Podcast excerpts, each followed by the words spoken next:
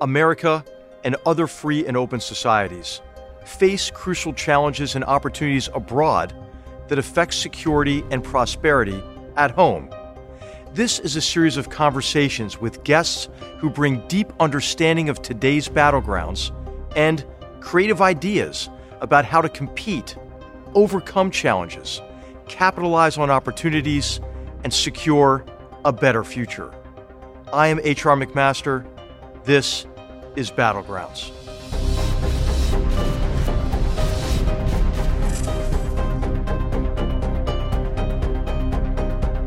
On today's episode of Battlegrounds, our focus is on the UAE, the United Arab Emirates, a counterterrorism ally and long-standing trade and security partner of the United States. Our guest is His Excellency Yusuf Al Ambassador to the United States and the Emirati Minister of State. Ambassador Al has worked to improve nuclear energy cooperation and regional security cooperation in the Gulf region. Recently, Ambassador Al Otaiba played a vital role in facilitating the September 2020 Abraham Accords, which normalized relations between the UAE and Israel. Before his appointment as ambassador in 2008, Al Otaiba served as the Director of International Affairs for the Court of Sheikh Mohammed bin Zayed Al Nahyan in Abu Dhabi. Historically, the people of the UAE were traders, merchants, and fishermen. Today, this country of nearly 10 million people controls the sixth largest oil reserves in the world and the seventh largest reserves of natural gas.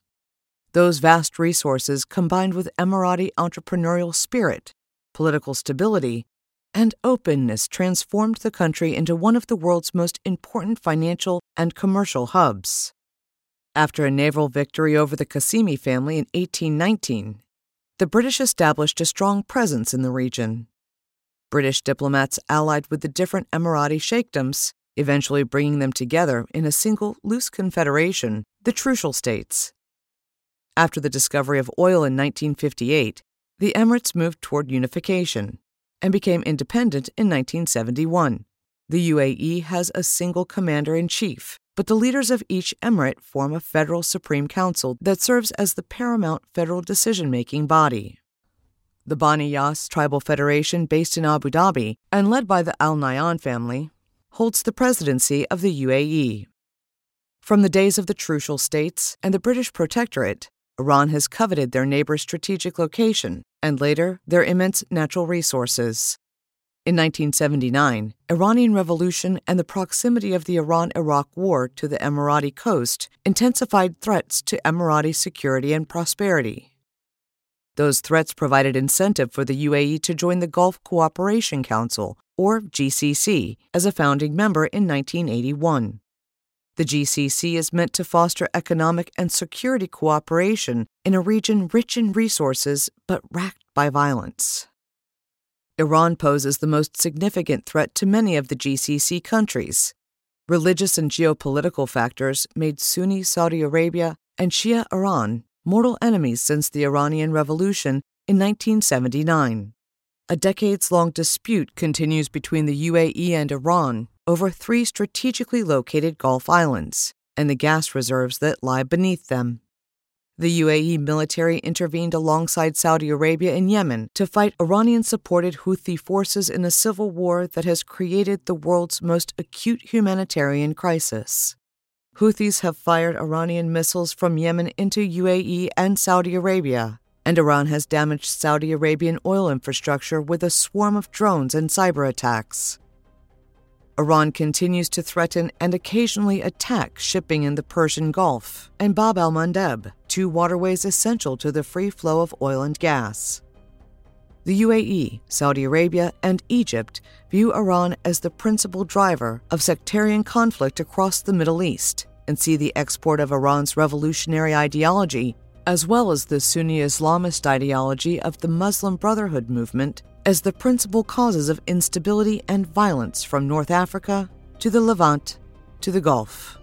The United States and the UAE enjoy a strong security and economic partnership. The UAE joined the US led coalition to free Kuwait after Iraq's invasion of that country in 1990. UAE special forces have fought against the Taliban in Afghanistan. and against jihadist terrorists in Somalia.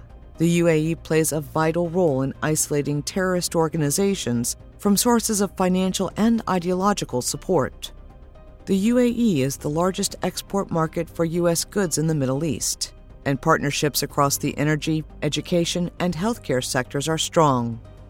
We welcome Ambassador Al as the UAE implements the 2020 Abraham Accords, copes with humanitarian crisis from civil wars in Syria and Yemen, confronts aggression from Iran, and undertakes promising initiatives in education, healthcare, space, and energy.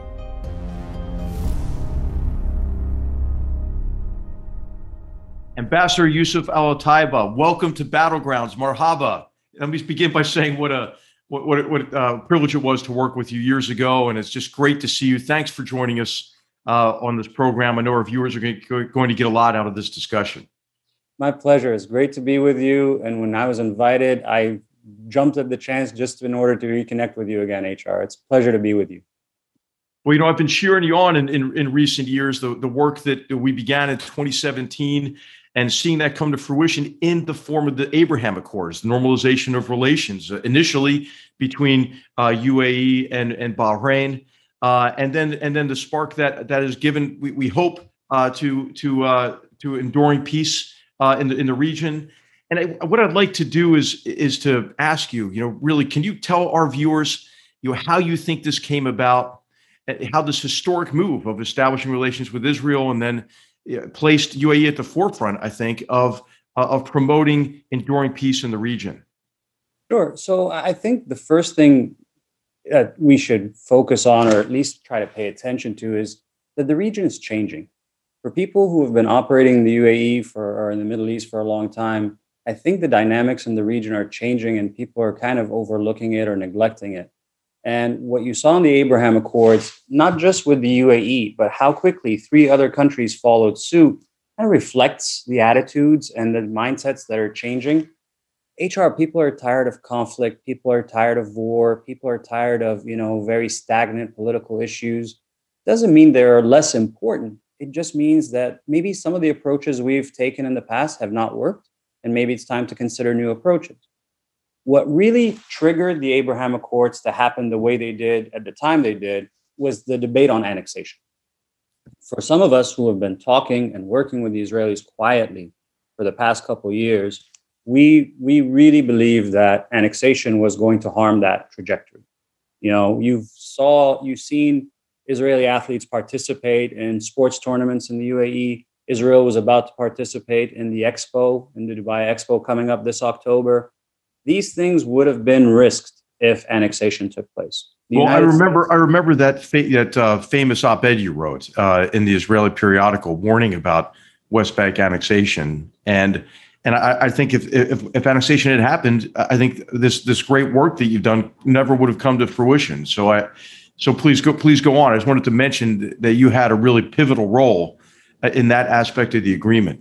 So, so that's exactly how we started the conversation. I, I was talking to our leadership saying, hey, if, if we're trying to open up and move gradually and get closer to Israel, annexation is going to risk that. We couldn't do it in the region, given public opinion, given sort of, I think, the, the consequences of annexation. So we put out that op ed in Hebrew, middle of June, to say, hey guys, think carefully about this we understand it's a sovereign decision we understand it's you know something that you guys can do but you know whatever you decide it will have consequences. If you want to get closer to us annexation will prevent that. And so that op-ed was kind of the opening salvo that ultimately led to negotiations which ultimately led to the abraham accords. We managed to do something that we that is ultimately in our interest and managed to stop annexation at the same time. Well, you know, I, I love the name, obviously, because it communicates that we're all people of the book. And I think it has an effect on arresting, you know, not only the this destructive fitna that we see in the region, this sectarian civil war, but also I think it, it helps remove, you know, the, this this rationale or ideological justification for those who use a perverted interpretation of religion to justify terrorist acts and and and the murder of innocents. And so I was going to ask you how much did that destructive civil war, and in fact, Iran's role in, in, in fomenting sectarian violence across the region, right? From you know from Lebanon, obviously, but through the Syrian civil war and that the disaster that is the these you know, serial episodes of mass homicide and the tremendous tremendous suffering there in Iraq, and then of course in Yemen as well. How did how did the threat from Iran, Iran's four decade long proxy war, right against the great Satan, the United States, the little Satan, Israel, and the Arab monarchies, how did that play into the the strategic dynamic that you mentioned that is shifting in the region? Well, unfortunately, there's two sides of what you just described. There's the Iranian side promoting Shia extremism or Shia ideology, where they try to act like the Vatican of Shia Muslims. But it also sort of fuels Sunni extremism on the other side. That's how you get Al Qaeda. That's how you get ISIS. That's how you're going to get whatever comes after ISIS. The two basically fuel each other into what we are living in today.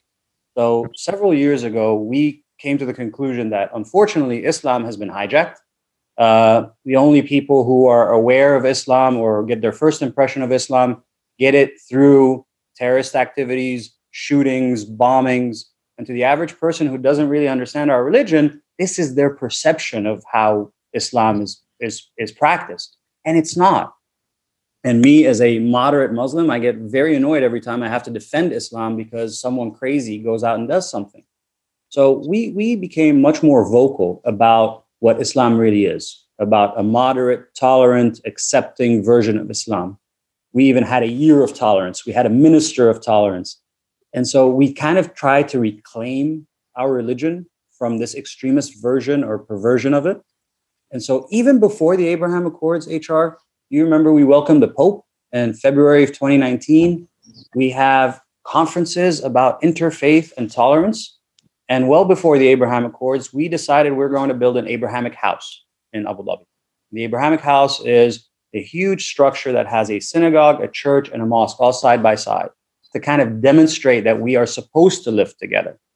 And then after that, you have the Abraham Accords, which adds a political level to sort of the tolerance and religious message that we've been advocating for many, many years before that. So I would put the two together the religious understanding and interfaith aspect of what we've been trying to do, plus down the normalization and the Abraham Accords with Israel that adds a political level to what we've already been doing. Yeah, I think that's such an important point for our viewers to understand. I mean, what keeps these jihadist terrorist organizations on life support is their ability to portray themselves as protectors of beleaguered Sunni communities. And I think that what, what the Abraham Accords helps do is isolate these groups from sources of ideological support. Your initiatives, as you mentioned in this connection, were immensely important.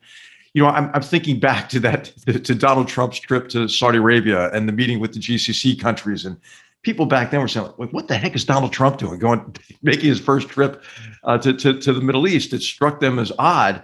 But really, I think we built some significant momentum out of out of that trip uh, with uh, the Center for Combating uh, Jihadist uh, uh, Ideology, as well as as the center for isolating these groups from sources of financial support as well.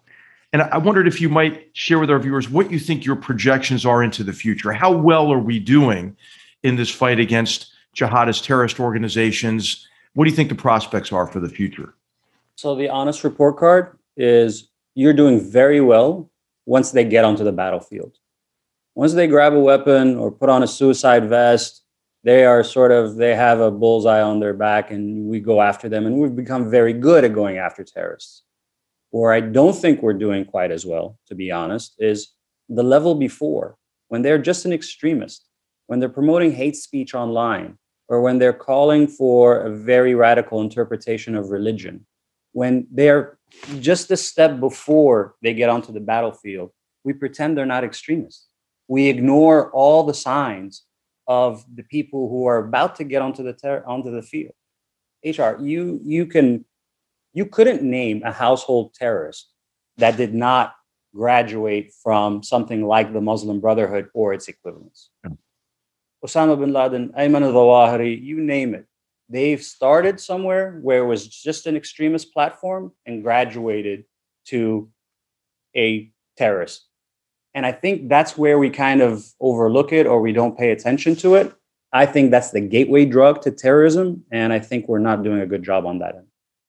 And you know, this has been a source of tension, obviously, between between the preponderance of the Gulf states, especially uh, UAE, Saudi Arabia, also Egypt, uh, with with Qatar, uh, and as well with Turkey, right? And and what what more could Qatar, Turkey, other countries do to restrict the flow of resources to those who promote this extremist ideology, which, as you said, is kind of the, the you know the gateway to jihadist terrorist organizations. And you know the way I think about it, Yusuf, is, is there's this cycle, right? It's a cycle of of ignorance, right? ignorance that that is used to foment hatred, and hatred that is used to justify violence against innocents. And I think you're right that you have to break that cycle at every point, not just once they begin to to commit violent acts. So, so 2021, I think this is the major fault line our region is going through. It is not uh, Sunni Shia. It is not Arabs versus Persians. I think the biggest fault line in our part of the world is what kind of future do we want for the region? Do we want a future where religion and ideology is on one side of the tracks and governance is on the other side of the tracks, something that we've learned from the West? Or do we want a world where there's more ideology and religion injected into governance, where you you know women have to be covered or have to do this. I certainly believe in separation between religion and state. Uh, I believe that. My government believes that. I think that's the way to the future. I've been in government for 20 years, HR, and I've never sat in a meeting where we had to debate policy and say, well, you know, what does our religion say about what we should do on the energy front? or you know what does the quran say on how we should do our infrastructure? That's not how it works. We believe religion is a personal thing. If i want to pray in my house five times a day 50 times a day or zero times a day that's my business. That's not the business of the state and to me i think this is the biggest sort of fault line or point of contention that we have in a region is do we want a more civil forward looking society or do we want a more ideological religious society. Well, you're obviously on the opposite end of that, you have the theocratic dictatorship in, in Iran, right? That is that, that is uh, you know, that, that is ruled under this this ideology or this idea of vilayat al-faqih or the rule of the jurisprudent. You have since 1979 Iran promoting you know its, its revolutionary ideology across the region in a way that has helped to create this uh, sec, this cycle of sectarian violence, this destructive fitna in the region you know, you have an election coming up in Iran here very soon. Uh, and Iran has been making making threats to enrich uranium to 60 percent, uh, and, uh, and and has taken a range of, of of disruptive actions in the region. The sustained support for proxies, but some even more recent events with uh, you know, attacks on on tankers and so forth. And of course, your country's been on the receiving end of Iranian rockets uh, from Yemen. W- what do you think the trajectory is within Iran, and and what do you think? the trends are in terms of the degree to which Iran is is threat continues to threaten you know peace and, and security in the region. Um, so I just read a piece by someone I think we both know, Karim Sadjadpour from Carnegie. He wrote a very insightful piece about trying trying to explain and trying to help people understand the identity of the Iranian regime.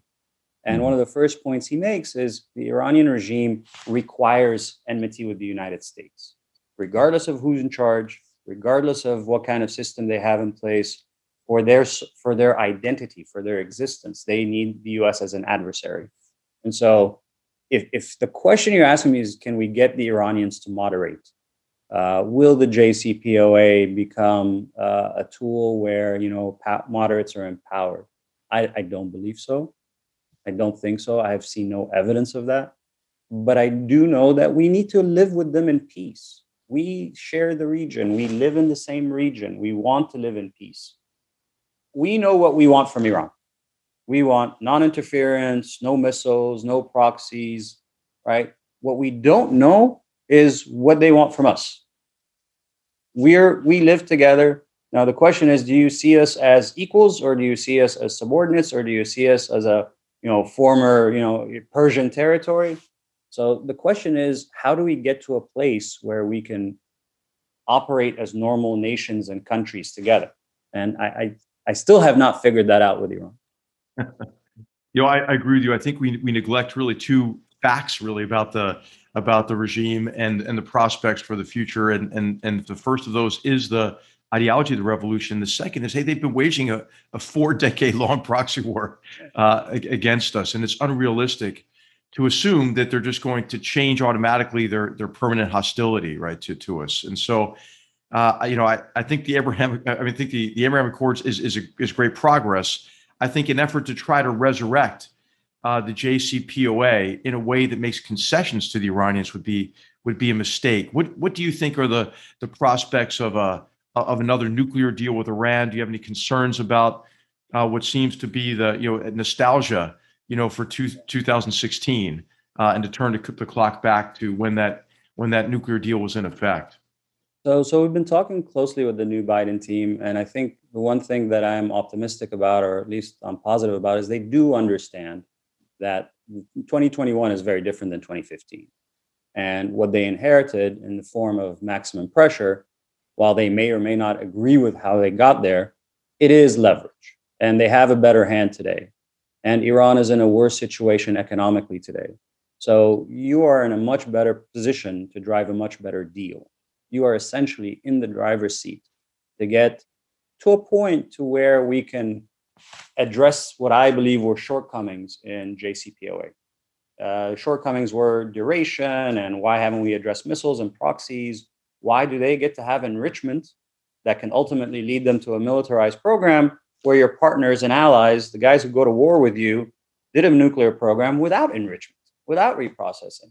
How can anyone justify to the average layman that you've put a standard on your friends, right, that's up here, but you put a standard on your adversaries that's much lower. So I don't like until someone can explain that logic to me. And, and then here's the other dilemma in the future. Let's say you go back into JCPOA. What prevents any future country in the region that says that comes up to the United States and says, hey, I want the same deal. I want the exact same deal that the Iranians got. I want to enrich. Uh, you can put the same restrictions on me. You can put the same thing, but I want the exact same program it becomes very hard for the US to say no to country X or country Y when they come and ask for exactly the same thing. So precedent's important. Uh, I think the there is uh, leverage today that you didn't have in 2015. I think the region looks different. The dynamics are different. The Abraham Accords make things look different. So I hope we can get to a much better deal than the first one. I think it's been encouraging so far to hear Secretary Blinken at least talk about that connection, the connection between uh, the the nuclear program uh, and and Iran's destructive behavior in the region, and as well as the flaws to the original deal. So I I, I hope that we don't continue on this assumption that. That, that a deal with Iran will change the nature of the regime because you know, I, I don't believe that's the case as, as, as you mentioned. I wonder if I could take you a little bit further away uh, from from the Gulf region and to talk about Afghanistan. You played a leading role years ago in, in the commitment of UAE special forces uh, to the fight uh, against uh, against the Taliban and Al Qaeda uh, inside of Afghanistan. And UAE forces have done a tremendous job over many years in, in Afghanistan. What do you have any concerns now about the, this peace agreement that was concluded between the United States and the Taliban, and now the effort to get the the Afghan government to sign up for a, a peace agreement, even though the Taliban is is not holding up their end of what is really a weak agreement with them with no ceasefire. Um, are, do you have concerns about what might happen in Afghanistan? I, my concern is that if there is a, a, sort of an abrupt withdrawal based on the current deadline, May 1st, that it will serve the interests of sort of the more illiberal forces in Afghanistan. And because the government was not part of the negotiating process, they will have the weaker hand and you're going to end up in an Afghanistan that looked a lot like Afghanistan right before 9/11. And so my worry is that we will make sort of a reverse reverse uh, progress, and then we'll take Afghanistan back to I think what most Afghanis, at least the ones I talk to, do not want. So I think it's really important to get buy-in from the Afghan government, and whatever the Afghan government, the U.S., and the Taliban agree to, I think that should be that that would be acceptable to us if all three parties agree. Now, the question is can those three parties reach an agreement uh, that they can all live with? And, you know, frankly, I, just, I don't think the Taliban's changed, Ambassador. You know, they, have you know, they, I don't think this, this idea that they're willing to share power or to implement a benign form of Sharia uh, or to, to, to, to, put in place a bold line between them and Al Qaeda and other jihadist terrorists. I just, I just don't see that happening. I think it's a, a pipe dream. And I'm concerned about it. And of course, there are regional dimensions to the conflict. Pakistan plays a destructive role there with their support for uh, jihadist terrorist organizations in this terrorist ecosystem along the Afghanistan Pakistan border. You know, UAE is very influential in, in, South Asia generally, and I think with Pakistan in particular. I remember the work, you know, that that we did with uh, with, with Sheikh Tahnoon, uh, as well as as with uh, with Dr. Masad and others to form this quad with Afghanistan, and to and to really help convince Pakistan it was in their interest to to, to pursue their their objectives in the region through diplomacy, right, rather than using these groups as an arm of their foreign policy. What do you see as the trajectory in South Asia broadly, and in connection, especially with with Pakistan and and the way Pakistan has used these organizations uh, for for so many years? So, uh, just like when when we were working together on this, it, we it's hard for us to see a way to stabilize Afghanistan without Pakistan playing an, a helpful role. And so the goal is always how can we create buy-in from the region, from the neighbors, from the people who have a vested interest in Afghanistan, to make sure that in Afghanistan, a stable Afghanistan is in their ultimate national interest. And that's what we were trying to do back then. I don't know if we're terribly active on it today because we're not part of the, the Taliban US negotiation. But I'm not sure if you saw about a month, no, about three weeks ago, an article came out that basically highlighted the role the UAE played in bringing the Kashmir uh, yeah. escalation down and sort of created a ceasefire, hopefully, ultimately leading to restoring diplomats and getting the relationship back to a healthy level. We try to be helpful where uh, we have influence with two different countries. So, India and Pakistan was the most recent one. But you remember about three years ago, we also brought the Ethiopians and the Eritreans together for a peace deal, uh, which seems to not be doing too well right now. But hmm. you know, to the extent we can bring people together and create a win-win environment, whether it's Ethiopia or an Eritrea, Afghanistan, Pakistan, and India, or UAE and Israel. You know, we've been we've been doing a lot of that, I would say, in the last two to three years. Well, that's immensely important work. I saw I, I saw uh, Prime Minister uh, Imran Khan's you know a message the, uh, a few weeks ago, a couple of weeks ago, that that he wants to engage in talks with Prime Minister Modi. Uh, I, I, hope that happens. He he got COVID right after that, so he's it's been delayed. But of course, this this comes down often to what the Pakistani army really wants, and and um, and so I, I wonder what do you think the prospects are for you know, a better relationship, which is kind of a low standard, right, between India and Pakistan uh, because you know that could have very important regional dynamics, right? I think Pakistan is in large measure driven in Afghanistan by its fear of encirclement, right? By uh, uh, by India on one side and by an India-friendly government in Afghanistan on the other.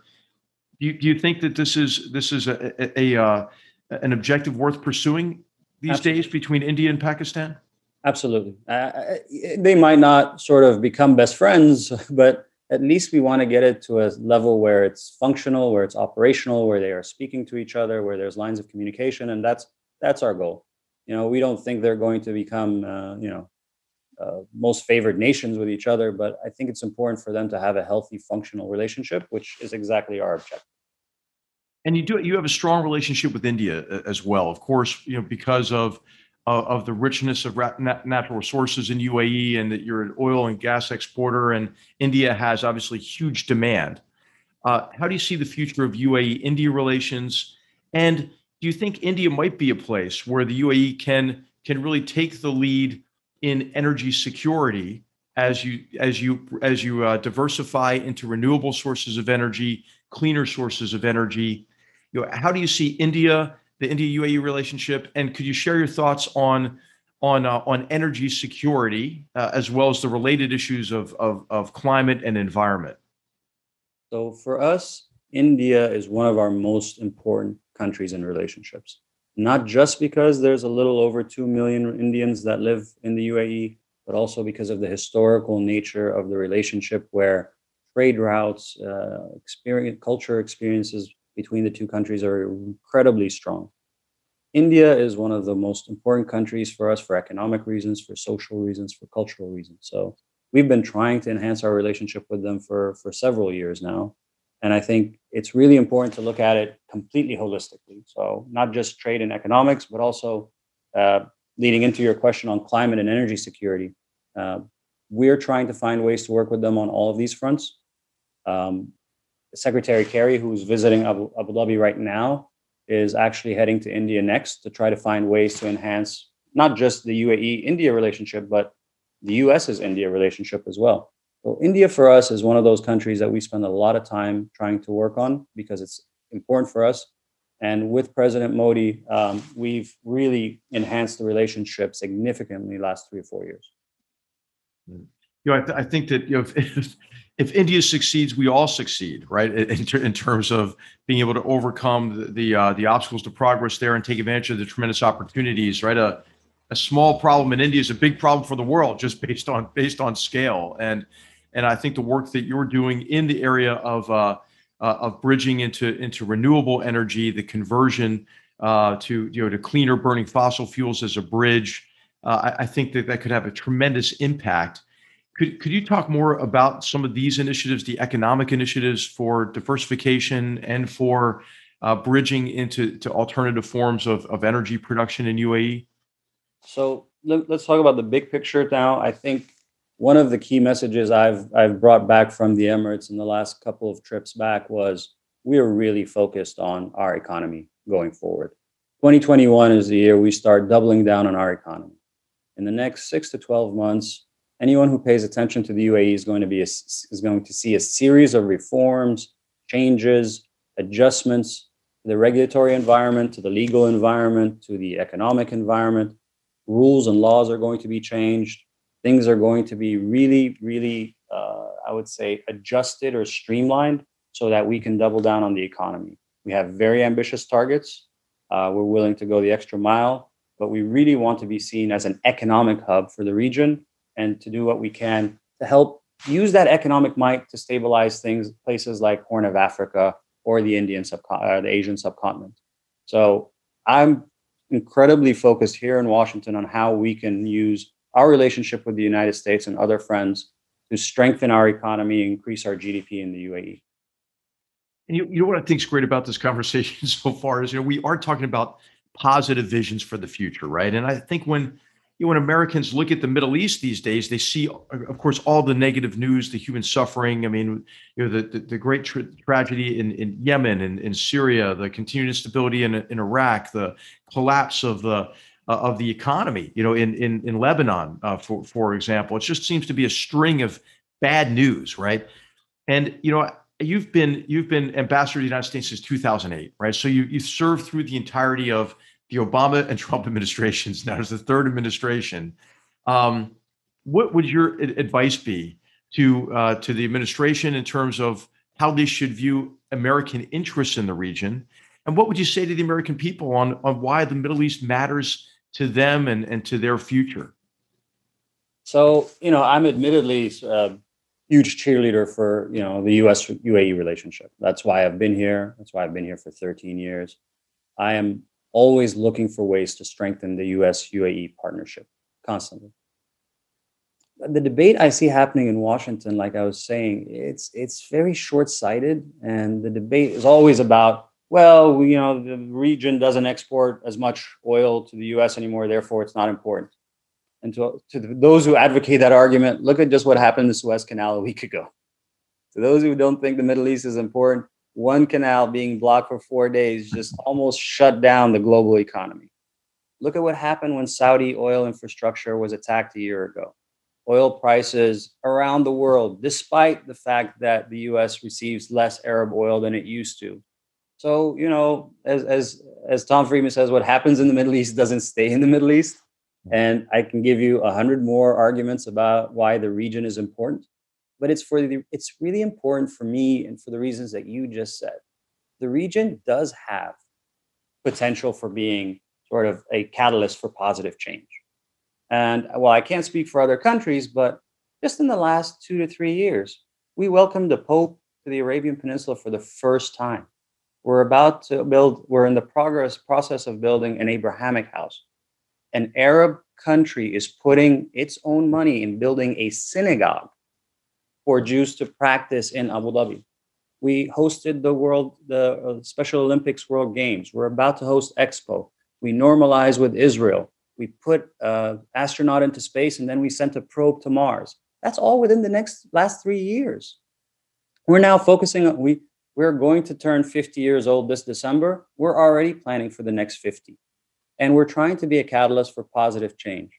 And, and what irritates me is exactly what you said is, you know, the region is often sort of brushed together with one big stroke or one big brush, and people aren't able to distinguish between the forces for good and the forces not for good.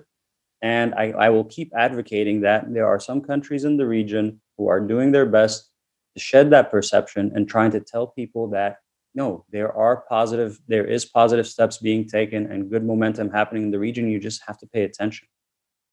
You know, Yusuf, I, I think it's fair to say that if you look back across the last three administrations, that that the George W. Bush administration underappreciated or undervalued the risks and costs of action in Iraq in 2003. I think we could all agree on that. I think you know, President Bush would agree on that.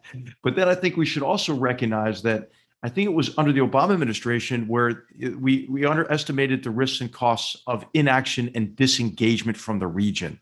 And you know, it seems like America is always saying, "Hey, we're done. We're leaving the Middle East," but we actually never really, really leave.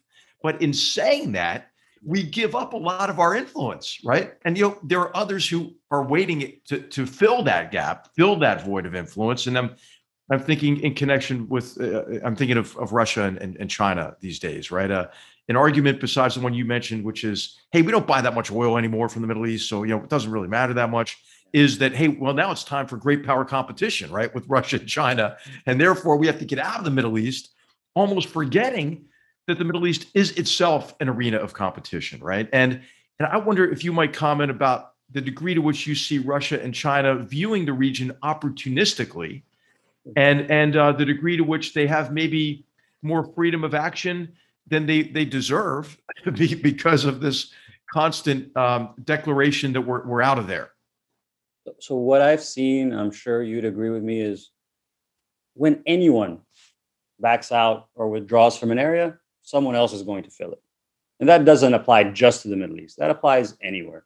So if the US has a footprint and a presence and influence somewhere, you decide to leave, it doesn't just become empty. Someone else is going to fill it. And and the ironic part of that debate is, you know, it's all your friends are the ones who want you to stay. It's it's your partners, it's your your people you fight with, you invest with, you trade with. They want American engagement. They want American presence. They want American leadership. But when America says, "Yeah, you know, we're tired of this, we're leaving," fine. But then don't get upset when someone else steps in and takes your place. Well, you know, this is, I mean, it does create space. I mean, I, you know, we had this discussion years ago when, when uh, you were considering uh, normalizing relations with Syria again with the Assad regime, which I thought was a bad idea. I mean, you did it for, and, and I, I know you, you'll use your influence there for good.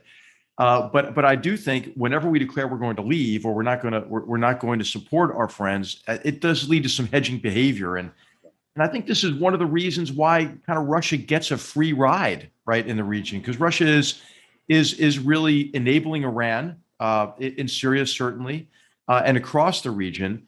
Uh, but at the same time, they're posing as as the as as the firemen, even though they're one of the principal arsonists, you know, in the in the Syrian civil war, and and saying to to you and to UAE and and Saudi Arabia, Israel, others, hey, you know, work with us, keep Assad in power, which of course you know will perpetuate that Syrian civil war.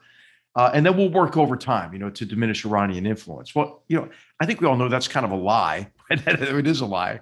But what what do you see Russia's designs in the region, and and do you think there's any possibility of the countries in the region maybe imposing some more costs on Russia to get them to stop enabling Iran and stop enabling the, this murderous regime in in in uh, Syria?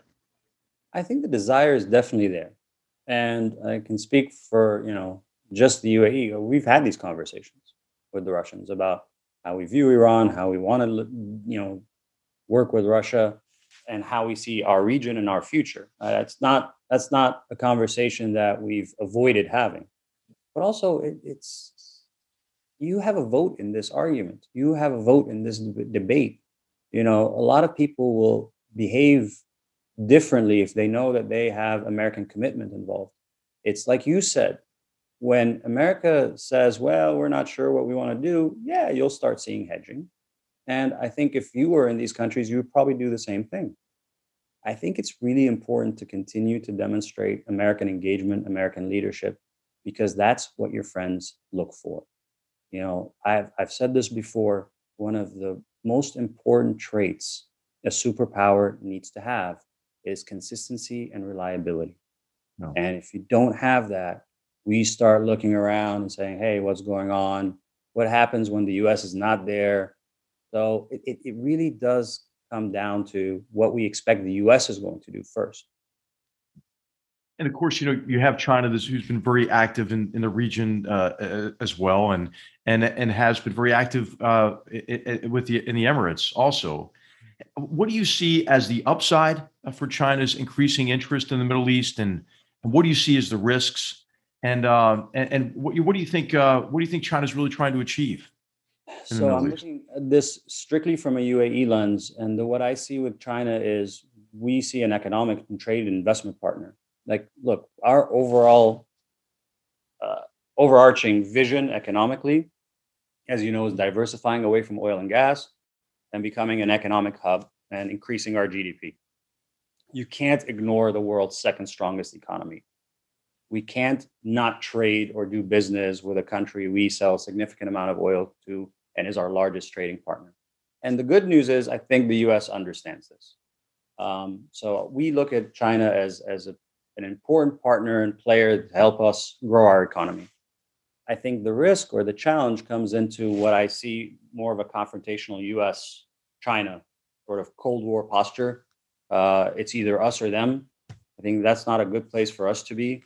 That's not a good place for most countries to be want to be. Uh, we want to be Singapore. We want to have a good relationship with China, mostly for economic reasons, and we have a good relationship with the U.S. for strategic reasons. And I think countries are going to get uncomfortable being put in a position where they have to choose. So I hope it doesn't come down to that. Yeah, I mean, Yusuf, I would say, you know, I, I would just qualify that by saying that uh, the example of Australia is one that I think is worth paying attention to, right? Because I don't think it's really a choice between Washington and Beijing. I think it's a choice increasingly between sovereignty and servitude for those who become over reliant on China, right? And and um, you know you have the bludgeoning of Indian soldiers to death on the Himalayan frontier, the the greatest land grab in history if they succeed in the South China Sea, the threats to Taiwan, the economic coercion to Australia, the wolf warrior diplomacy, you know, internationally. So I, you know, I, I am starting to. I think the world is starting to come to the recognition anyway. Hey, this isn't a, a Washington Beijing problem. This is a you know a world you know Chinese Communist Party problem. Do you think that there's any possibility of convincing Chinese Communist Party leaders, right, that they can have enough of their dream without victimizing their own people internally, whether it's the, the genocide in, in Xinjiang or the repression in Hong Kong, they and they can have enough they can have enough internationally as well uh, without pursuing their interests at other countries' expense. I mean, that would be the best outcome for everybody, right? Is if if the party's leaders would you know would come off of this campaign of of aggression that I think has been catalyzed almost by the COVID nineteen crisis. Yeah, I, I always believe I'm an optimist by nature, so I always believe that these things can be addressed or at least get to a position where we can find some common ground. I really do. I don't think we have the right environment for it today, but I think ultimately we can get there. You're great. You know, you know, I, what I'd like to do is just ask you kind of a, ge- a general question at, at the end here, and and to get your advice for uh, the Biden the Biden administration. Uh, as the Biden administration engages engages the Middle East, now this is your you, you, this is the, the third administration where you're serving in, in Washington what do you think should be the top security priorities from a UAE perspective, but a regional perspective, and the, and the top economic priorities overall? Uh, I think on the security question, it's really easy. It's it's you know Iran Iran's behavior, not just the nuclear file, but also extremism. You know we cannot continue to just ignore you know extremist voices and hate speech. It's exactly why we're building Abrahamic houses and promoting interfaith we have to be much more aware of what goes on behind the scenes funding to these groups, and I think we need to do a much better job of kind of calling calling that out. Uh, on the economic side, you, you have to compete. You just have to come in and compete. You know, this is no longer a world where you know just Western companies come in and bid for oil concessions or technology. There, you have competition from China, from Europe, from India. U.S. has to come in and compete. Um, it's hard for you to say you can't use this technology because this technology is dangerous, but not provide the alternative. Okay, fine. I believe you. This company is risky. Where's the American counterpart? Where's the American competitor? Hmm. You know, something- Yusuf, not to, not to interrupt you, just want to say that this is the this was the case with the unmanned aerial system sale to the UAE, right? We wouldn't we wouldn't sell the U.S.